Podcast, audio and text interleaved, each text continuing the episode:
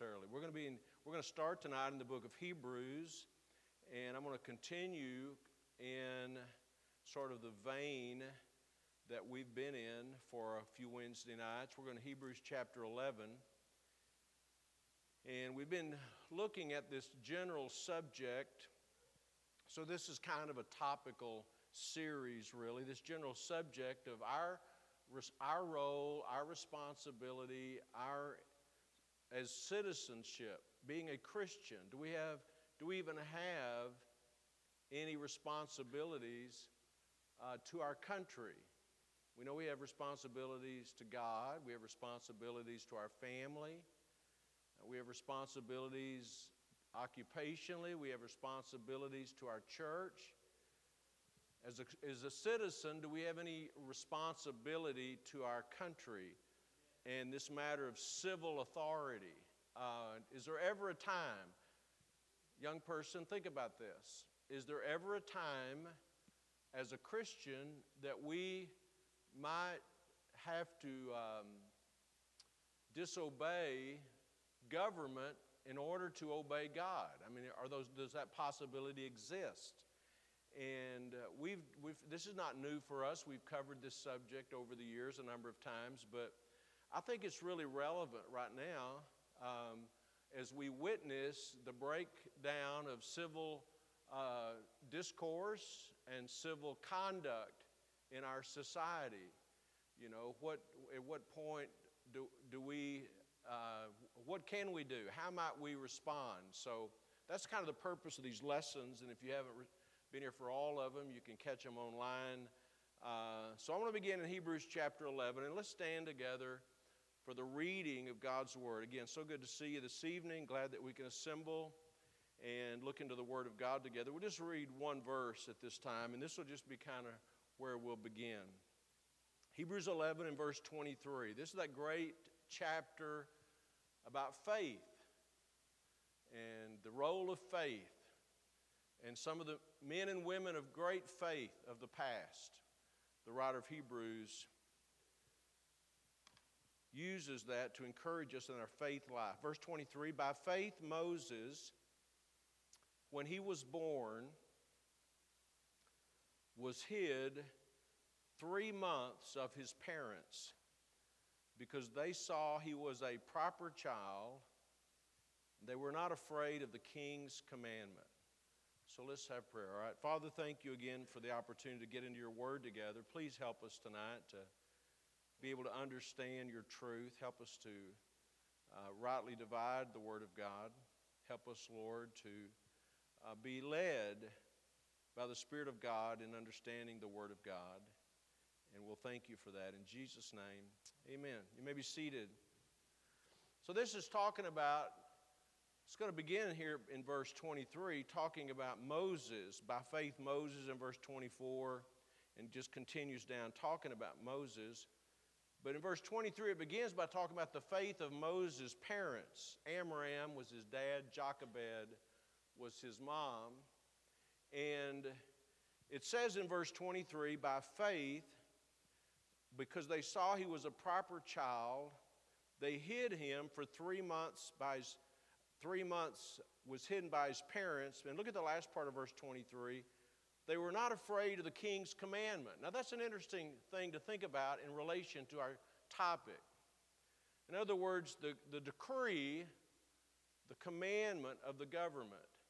It was e- Egypt was the government. The Pharaoh, which is a general word for a king, it's not just a word for an individual king, but the general word they used for the king was Pharaoh. And there was a decree. Now, think about this. There was a decree by the government that every male child born to Jewish parents, every baby, Jewish baby born that was a male, would be killed. I mean, that was like a, an edict, or that was like a, a commandment. We would say an executive order in our culture.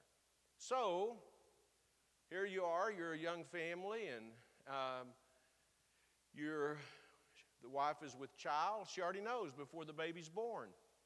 The king has declared that you're to kill that baby. But they were not afraid of the king's commandment. And they spared the life of the child that would become one of the greatest leaders of all time, Moses. Now, here's the question Was it okay for them to disobey the king's commandment? And I, I want you to think about it because there are many people, if, you, if we'll go back to it a little later uh, this evening, but there are many people who would take Romans 13 1 that says we're all to be subject to the higher powers, for there's no power except that be of God. They would take that to mean that anytime the king says do something, that we have to do it. Now, right now, we don't have to make these kinds of decisions very often anyway.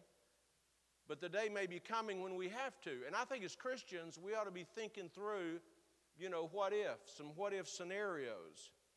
Now, Exodus chapter 1, I don't think we'll even turn to that, but that's where we read about this decree by the king of Egypt. And there's no, we don't know definitely who wrote this book, the book of Hebrews. Many people think that perhaps Paul wrote it. I, I tend to agree with that, but it doesn't say for sure. But whoever wrote the book of Hebrews is commending um, Amram and Jochebed, commending them for their faith to disobey the government. Now, are you with me so far? So, the Bible didn't reprimand them for doing that, didn't call them out. As a matter of fact, they're listed in this great chapter of faith because they had enough faith to know that that child should live. They had enough faith to know that the king's commandment was against God's commandment. And it took great faith to do that. I'm sure if they would have been found out, they would have been in serious trouble. So, how do you reconcile what they did right here? How do you reconcile that with the teaching that all authority is to be obeyed with no regard for whether it's truth or law? And the answer is you can't reconcile those two things. You cannot reconcile them. So, this may seem like a no brainer, but, but really, I think it takes thought, I think it takes faith, I think it takes discernment, I think it takes th- thinking, thought, to figure out what is God's will concerning this. We talked about this in Hebrews chapter 13 earlier, where it says not only because of the law, but for conscience sake. That's the language of Hebrews chapter 3. Our conscience helps us to know whether this is what God wants me to do or not. Um, now, we're not talking about laws like, like I, th- I think I said last time, if I'm, if I'm flying down Parkway Drive at 25 miles an hour and they pull me over, I'm not even going to argue because it's a 20 mile an hour speed limit. I'm not even going to argue with them. I'm not going to make up some story. I'll just say, um, send me the bill, right? That's because I because to me, they're not asking me to disobey a commandment of God. Are you with me? They're not asking me, they're just asking me to obey the, the commandments of man. That, I, that does not, it doesn't, it doesn't cause any, it doesn't call any conflict to my faith to keep the speed limit. But other issues are not quite so clear. So let's just think about two things tonight. One is the Bible, and that's the most important thing. What is, we're going to look at some verses in the Bible, but also think about history and how those two things work together. Now, there's not a place, let's go, just take our Bibles and go to Genesis, Genesis chapter 9, which is just after uh, Noah's cruise has come to an end, and uh, the waters are receding, and life is going to resume on planet Earth. And uh, Genesis chapter 9, there's, there's, there's, uh, God began to give some instructions. To, to, and I just want to look at a spe- couple of verses here. Genesis chapter 9 and verse, um, let's just look at one verse, verse 6, because I, I want to just use this because a lot of people believe this is the first record of human government in the Bible. The first recorded example of human government. Genesis chapter 9 and verse 6 says, Whoso sheddeth man's blood, when a person kills another person, by man shall his blood be shed. He will also, he will be, he, is, he will be killed. For in the image of God made he man. So, built into that little verse is, it doesn't say it's about government, but built into that little verse are several important things related to government. Number one, man is to be governed by laws. This was the law. This is one of God's laws. If a man kills someone, shedding his blood, then that he will get the same punishment himself. So you have man is to be governed by laws and, and, and true justice, which is what you should have in good government.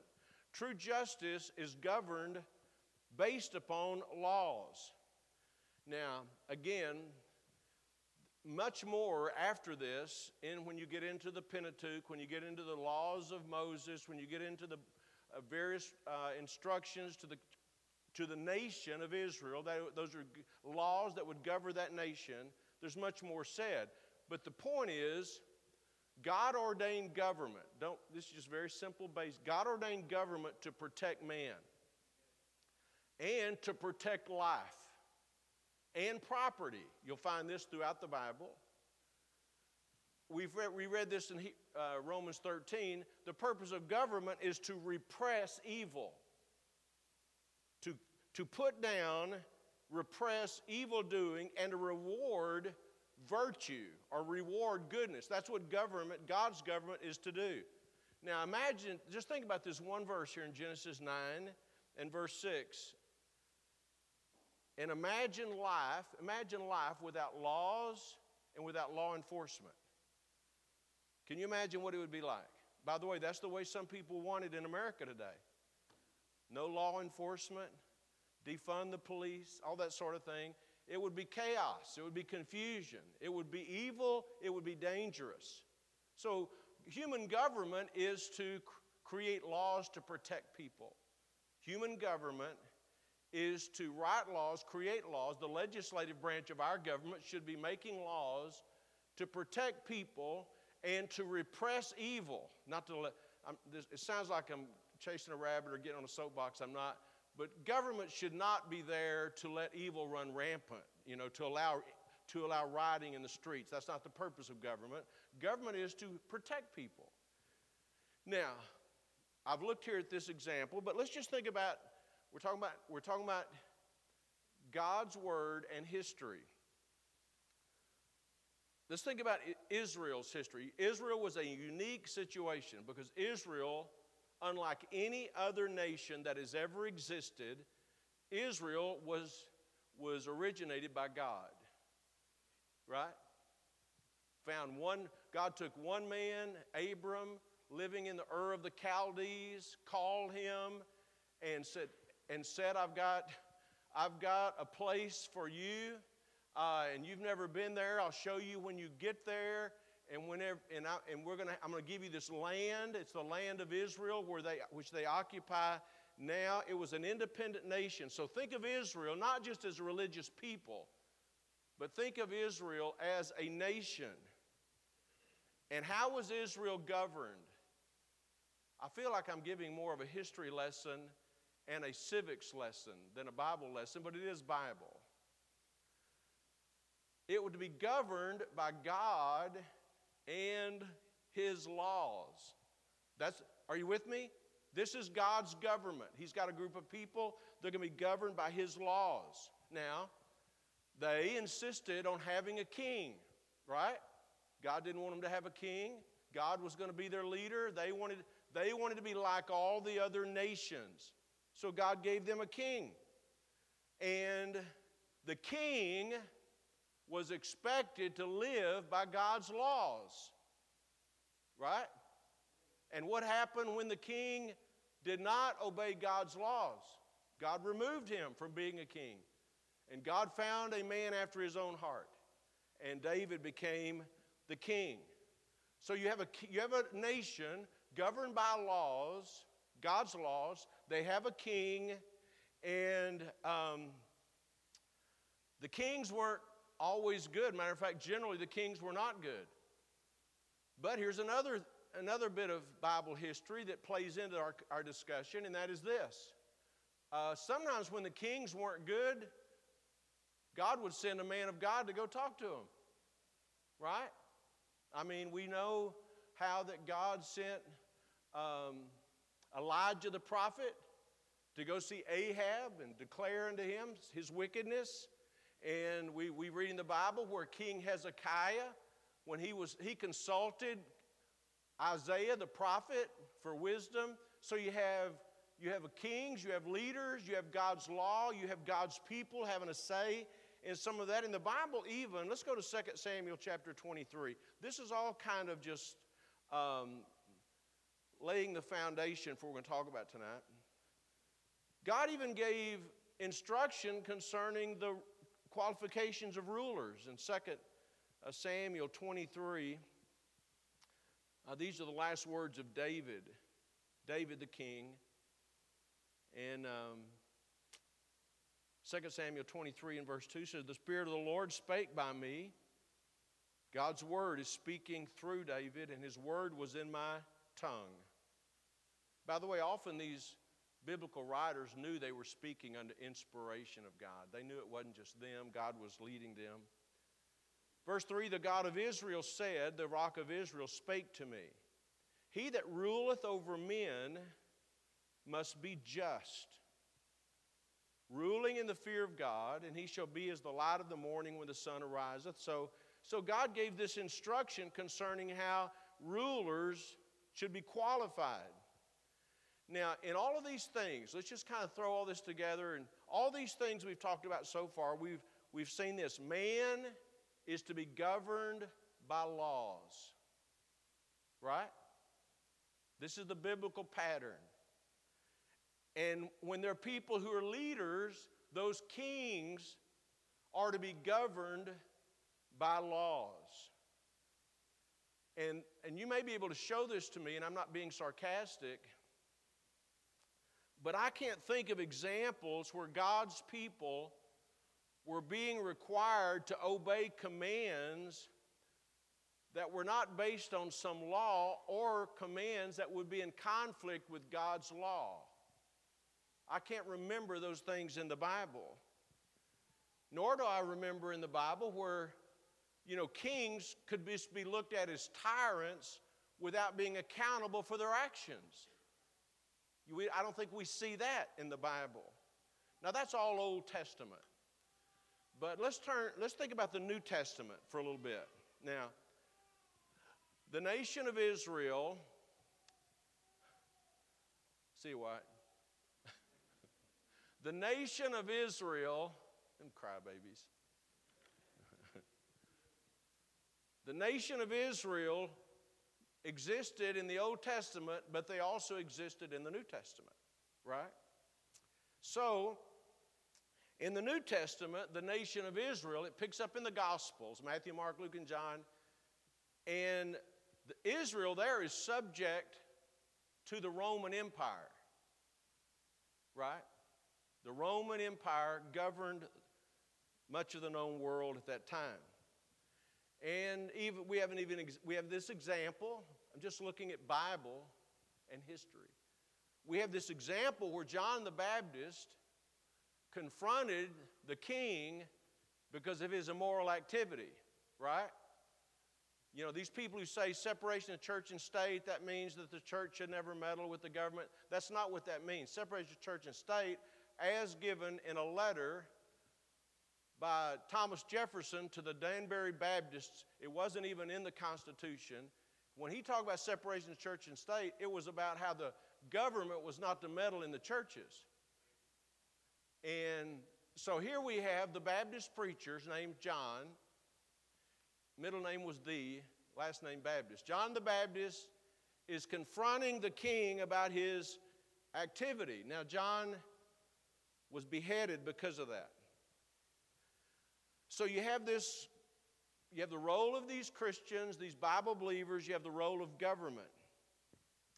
And there's, so here we are as New Testament Christians. We're not a part of the nation of Israel. How are we to relate to the government? We live in a fallen world that is governed by fallen leaders. Now, I want you to go back with me, if you would, to Romans 13. And I say back because we were there last time we met on a Wednesday night the, the, and had this Bible study. It was before, uh, that was before we had our meeting uh, with Brother Locke. But go to Romans chapter 13 and verse 1. I just want to look at a, verse here. And so we're talking about this subject of. Uh, submission to authority and the role of government. Romans 13 1, let every soul be subject unto the higher powers. For there is no power but of God, the powers that be ordained of God. And we talked about in that meeting on that Wednesday night a couple of weeks ago that this, this is not talking about just every ruler, it's talking about government. The institution of government was ordered, arranged, ordered by God. And I want you to call your attention to the word subject in verse 1. Let every soul be subject. And the word that's translated as subject is a very common word in the New Testament. The Greek word is hupotasso, and it really means to be arranged under, to place yourself under, to be in subordination to, to submit to. Every one of us are to be under authority. And, and we talked about this on that Wednesday night. Even the president's under authority. I'm under authority. Husbands who are to be leaders in the home, they're under authority. Everybody's under authority. But is that authority to be without question? Is it to be absolute? And we talked the other night about how it's not. Now, this, just, let me just give you a few other examples. The same word that's translated here as to be subject is the word that's used in Ephesians where it says that, it, that wives are to be submissive or subject to their husbands. It's the same word that's used when it talks about children being under their parents or even about Jesus who, who was subject to Mary and Joseph. It's the same word that's used that's talking about how church members are to be subject to their pastor. All these examples of authority. You have government authority, you have authority in the home, authority uh, with the husband, authority over children, uh, for parents, authority in the church. But here's the question Are, Do any of these commands mean absolute authority, unconditional authority? What do you think? No, they don't. None of them do. A wife is, does not have to submit to her husband if he's abusing her.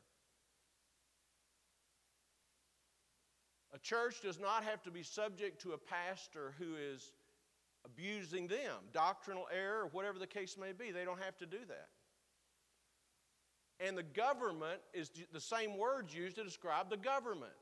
And I'm, I know I'm kind of really pushing on this, but I think we need to understand that there may come a time when we're called upon to de- decide what am I to do? Am I to obey God or obey this rule or obey this man? And, it's, and, and you say, well, I'm never going to have to think about that. You may have to think about it more quickly than you uh, realize. I'm not being an alarmist, I'm just saying we ought to think about this. And what might be a legitimate reason to resist authority? As I said, if a wife has a husband that's been abusive, physically abusive, and, and uh, hurting her or asking her, I'm, one time I had a, lady, this was many, many years ago, and uh, this family's not even together anymore, but I had a woman that was in our church wanted to know whether she should, you know, sub, be subject to some things her husband wanted to do and t- places he wanted to take her that would violate many things about a relationship with God. And I said, No, you don't have to do that. You don't have to do that. So, I mean, if a, if a dad says to his teenage son, you know, here I'm going to give you, I'm going to give you a, a Walmart bag and a 38 special, and I want you to go in, go into the bank with a mask on. They'll never even realize what's going on, and come out with a bag full of money. Now, do you think the kid is obligated to do that? And I say no. I don't think a kid is obligated to do that. In the same way, if a government if a government is asking us to do things that violate our Christian conscience, our Christian testimony, then they cease to be worthy of us submitting just unconditionally to them. Okay, let's, let's give me, let me give you another hypothetical. Let's imagine that you're living in Germany during the reign of Adolf Hitler. Let's just imagine that. You're an adult, you're living in that, and maybe you're even working in the government, you're living for the government, whatever. And a part of your, the, the law comes out that a part of what you have to do today is you have to go out and exterminate Jews. You have to go out and kill this bunch of Jewish people, innocent people, because just because of their religion. Okay, are you obligated to do that? Stay with me. Are you obligated to do that? Would you you say, Well, I, I don't really think I should, but I have to because he's the king? No, you don't have to. You don't have to. Matter of fact, I would think that if I lived in Nazi Germany and I was a Christian, I would be looking for ways to weaken his reign and ways to, to bring some measure of freedom and liberty and godliness, consciousness to our society. And yet we have people around us, even Christians, even pastors, who say that that would be wrong to do. There are times, biblically, this is not, I'm not trying to just give you my opinion, I'm not just trying to be rebellious. Biblically, there are times when civil law should be resisted, but not based on our personal convenience, not based on our personal preference, but based on God's law, based on biblical principles, based upon our conscience being directed by our relationship with God.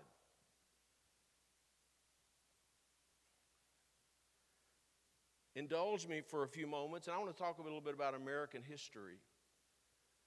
You know, because America, and I hope everyone here that's old enough to understand history would know this, but this is a most unique, they call it an experiment.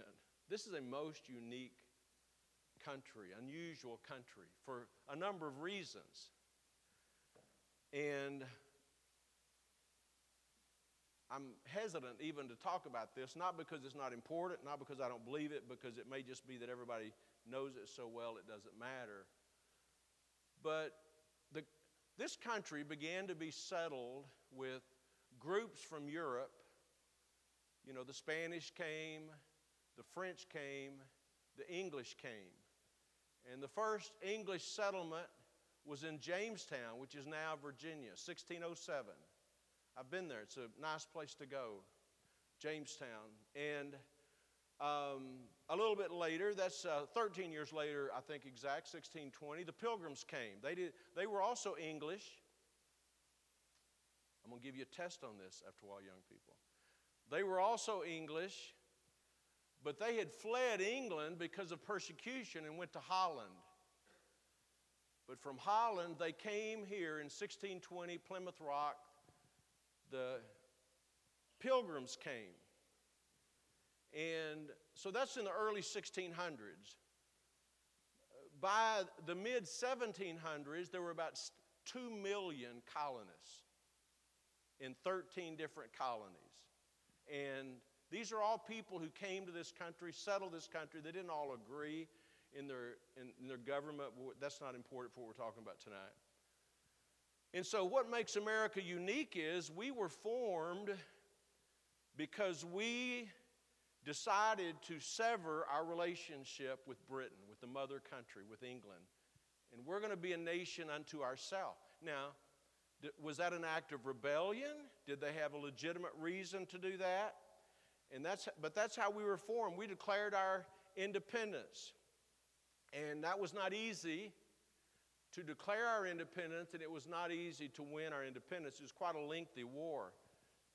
But, but I want to talk to you for a little bit, because it all applies to this subject, about some things that led up to declaring our independence.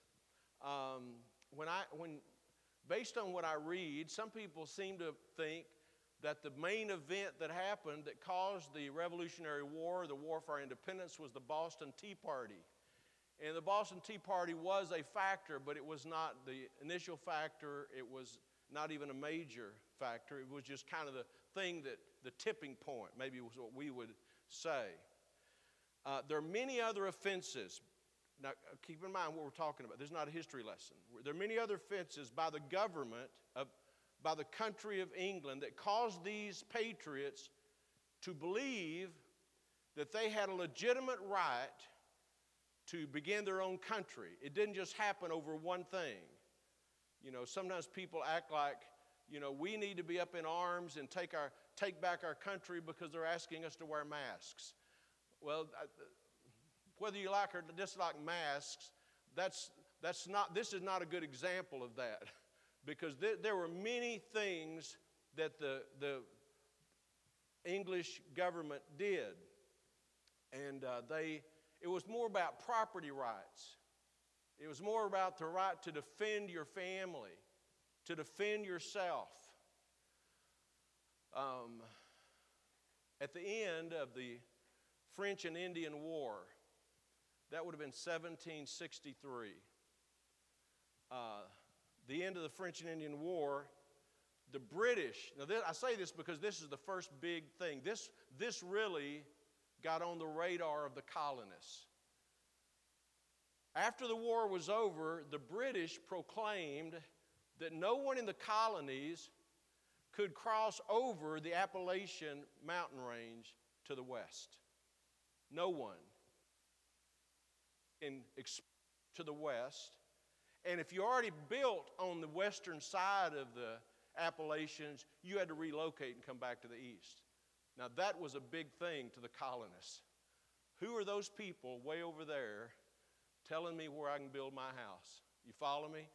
So, this was, I mean, this was uh, 13 years, if I'm thinking right. 13 years before the Declaration of Independence. So, what happened after that? You young people, you'll still cause those memory, those his, history juices to start to flow. You had the Stamp Act, you had the Quartering Act. To me, one of the most offensive things the British said was first of all, they have a standing army over here, but the second thing is if our, if our military needs a place to stay, you're obligated to give them room and board. It's called the Quartering Act. And people are seeing now they're, they're taxing our sugar, they're taxing our tea, they're taxing our stamps. That means anything, any literature purchased, they're stamp, they're taxing that. They're taxing any, you can't have, make your own currency between the different uh, states. We call them states, they call them colonies.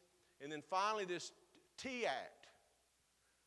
And the thing that made the Tea Act so offensive is, is it wasn't just the tea that they had to pay a tax on, it was the fact that Britain said you could not trade with anyone else for your tea but the East India Company. They had a monopoly on it. So now they're telling you, from way over there, they're telling you who you can and cannot buy from, all this kinds of stuff.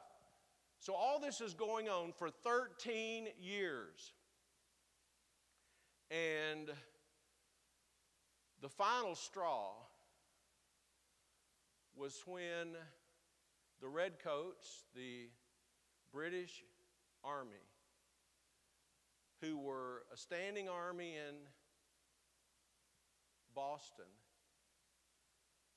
when they decided that they were going to go to Lexington and Concord and retrieve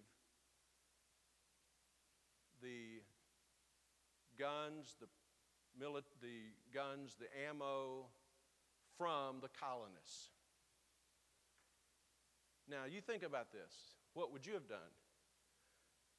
And again, we're not just talking about, we're not just talking about uh, taxation without representation. We're talking about that, but that's not the main thing. We're talking about the right to defend your family, the right to bear arms, the right to have ownership, the right to live where you want to live. All the, these things, and that's why I think we need to think about this through in the Bible.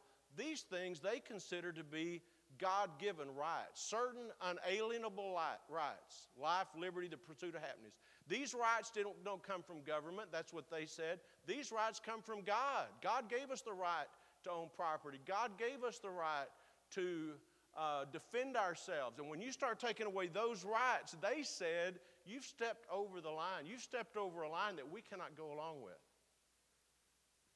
Now, the reason I take all the time to go through that is because that's what this whole passage is about about when do we resist government? Are there ever times we ought to resist government? And so they decided enough was enough, and that was when the shot was fired that hurt was heard around the world, and that began the Revolutionary War and the Declaration of Independence. And that war lasted for eight long years. When you th- I think about that, think about that today. Eight years of war would be one thing if you were in a civil war in the whole country or if you were in Afghanistan or but 8 years of war over in that little strip of land on the eastern part of the United States. We know it now. So I I I think it's important First of all, I think it's important to know our history. I, I think it matters. I think it's a good thing. I don't think it's I don't think that it's what we ought to preach on all the time but it is a lesson in this matter of civil disobedience. And because, listen, don't misunderstand me. Because the colonists did it does not make it right, unless the colonists did it for the right reason. And I believe they did it for the right reason. Just like in this country, if they were to start confiscating our weapons, I'm telling you, all of a sudden, our patriotism is going to go to another level. Most of us. You say that would never happen. I wouldn't, I wouldn't bank on that. I wouldn't count on that. If they, by the way, this is, this is just a personal, maybe it's a pet peeve. I'll just, I'll just tell you how I feel about that. I think one of the most important issues that has never been resolved and ought to be resolved in our state, in our country, is this. And if you want to get, if you want to get serious about something and campaign on something and make sure this happens, please take this on as a project. I think one of the most evil taxes there is is real estate taxes.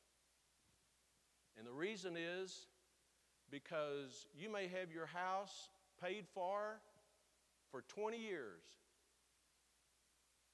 debt free, and yet if you don't pay your real estate taxes, they can come get that from you. I think that is as wicked and evil as anything there is. And that's the kind of stuff that would cause people to think is this really right what they're doing? Because what they're doing is there's a way to prevent you from really owning your own property. So, there's for what it's worth. Now, let me just talk about this for a moment. And this, I think, I think it's good for us, and I, I know, I mean, you know me, I preach several times a week and I preach the Bible and we go verse by verse. I'm not just off, I don't do this stuff all the time, but I think this stuff matters. I think it's important. Especially when you look at what is going on in our country. There is a growing sentiment that's been gaining momentum over the course of decades by people who do not want God to have a part in our society. And I think that is at the heart of all of these concerns that we're seeing. And it didn't happen overnight. I, I know sometimes we think that America's been around a long time, but America has not. I mean, when I was born, America was only about 170 years old. That's, that's pretty young for a country, wouldn't you say? And so, what responsibility, young person, what responsibility do you have? What responsibility do I have as God's children, of citizens of this republic? I think there's a certain stewardship that we ought to consider when we think about our citizenship in this nation. Who, are we going to pass it on to? What kind of country are they going to are we going to pass on to our children? What should we do? Obviously, we should pray. We should pray, pray, pray. Pray for our country. We've been instructed to pray for our leaders. Pray for revival. Wouldn't it be wouldn't it be sad? I, I know this sounds like an exaggerate. Wouldn't it be sad, though, that some of these young people who are sitting here right now listening to every word I'm saying, if they grew up in a socialistic country, you say that could never happen. Don't think for a moment that couldn't happen. We need to pray. Number two, we need to evangelize. We need to give the gospel to people. I mean, these people who are acting like lost people, you know why they do that? Because they're lost. They don't know the Lord. We need to get the gospel out. We need to support the work of evangelism and missions. But thirdly, we need to be involved in learning, being educated about our country and, and how we might turn our nation back in the right direction. I'm telling you, I think we have, I think I mentioned this in another sermon, we've got our plate full. Being a, just being a Christian and being a parent, being a student in school, having a job, and serving in a ministry, our plates are full. But one of the greatest things we could do for the future of America is try to elect people that believe like we believe. And, some, and too many, for too long, I think Christians have said, well, I just don't want to get involved in that. I'm, some of them don't even vote. If you don't vote, you ought to be taken to a woodshed. and if you don't know what happens at the woodshed, ask Brother Cook. He knows what happens. We've been given a great gift in this country. I know I said this last time I taught on this, but I think one of the greatest downfalls of our country is apathy. Just not really caring, doesn't think it's that important. You know, we've America's been such a great place, but some of us that have been around a while, we realize we're losing a lot in a hurry. So I think we ought to get involved. I, you know, I was thinking about a quote today that uh, Benjamin Franklin was asked once what kind of country this is. He was one of the founding fathers, of course. What kind of country is this? And he, his quote, his famous quote was, a republic if you can keep it. It doesn't just, it's kind of like I was talking about Sunday night. Things don't get better naturally, they naturally decline. It's the natural course of things for things to weaken and decline. It takes work and maintenance to keep them up. And we really need to love God with all our heart and to love our neighbors ourselves. And a part of that is to try to do what's good for other people, right? And prayer is one of those things. And as I said, and, and uh, giving out the gospel, reaching, you know, I was a, give you a little testimony and I'm finished. We graduated from high school in 1972. In the late 60s, when I was, you know, ninth grade, 10th grade, um, that was the hippie culture, hippie generation. The war in Vietnam was going on. The, the shootings at Kent State University, these things were going on, a lot of rebellion, and I was, I was one of those rebels. I mean, we would just have these sit ins at high school. That was a cool thing then. You just sit, you just occupy a stairway or whatever, and you're kind of protesting what's going on. I, was, I, I say all that to say I wasn't a patriot. I said, I'm sad to say I didn't love our country. I, did, I, I didn't hate America, I just didn't care. What I cared about was me. But you know what, you know what turned me into a patriot? It happened after I got saved. And I began to understand what a great gift we'd been given in this nation. A great gift. And how wrong it would be not to be concerned about our heritage, about our history, and about our responsibility. And I know we're just one congregation and one little tiny part of the earth, but I'll tell you, we need to take this stewardship seriously. And we don't need to be just rebels against every law that comes along. No, we need to be, we need to, Peter said it, we're to obey the laws of man. We're to obey those laws. But when those laws conflict with God's law, then we have to ask ourselves, what is the higher law? The higher law, the more valuable, the more, and the answer to that question is God's law. Amen. Amen. Let's stand together, please. Our Father, as we pray this evening, Lord, I just thank you for um, the challenge, really, the challenge to read your word and apply your word to our lives and, and sort through these things, to work through these sometimes not easy questions. And Lord, you know our tendency is if it's not hurting us today, then it must not exist. But we know that that's not wisdom, Lord. We know there, there are many things going on in our world, in our country, that are not good for America. They're not good for our families. They're not good for our children, our grandchildren, not good for society. So help us uh, to have wisdom, Lord. Help us to to know our place, our responsibility. We pray for that. We pray for America. We pray, Lord, that you might have mercy on us. We pray for revival, spiritual awakening in our country. Oh God, we need you so much. Forgive us for being so careless, negligent, about our responsibility to stand in the gap and pray.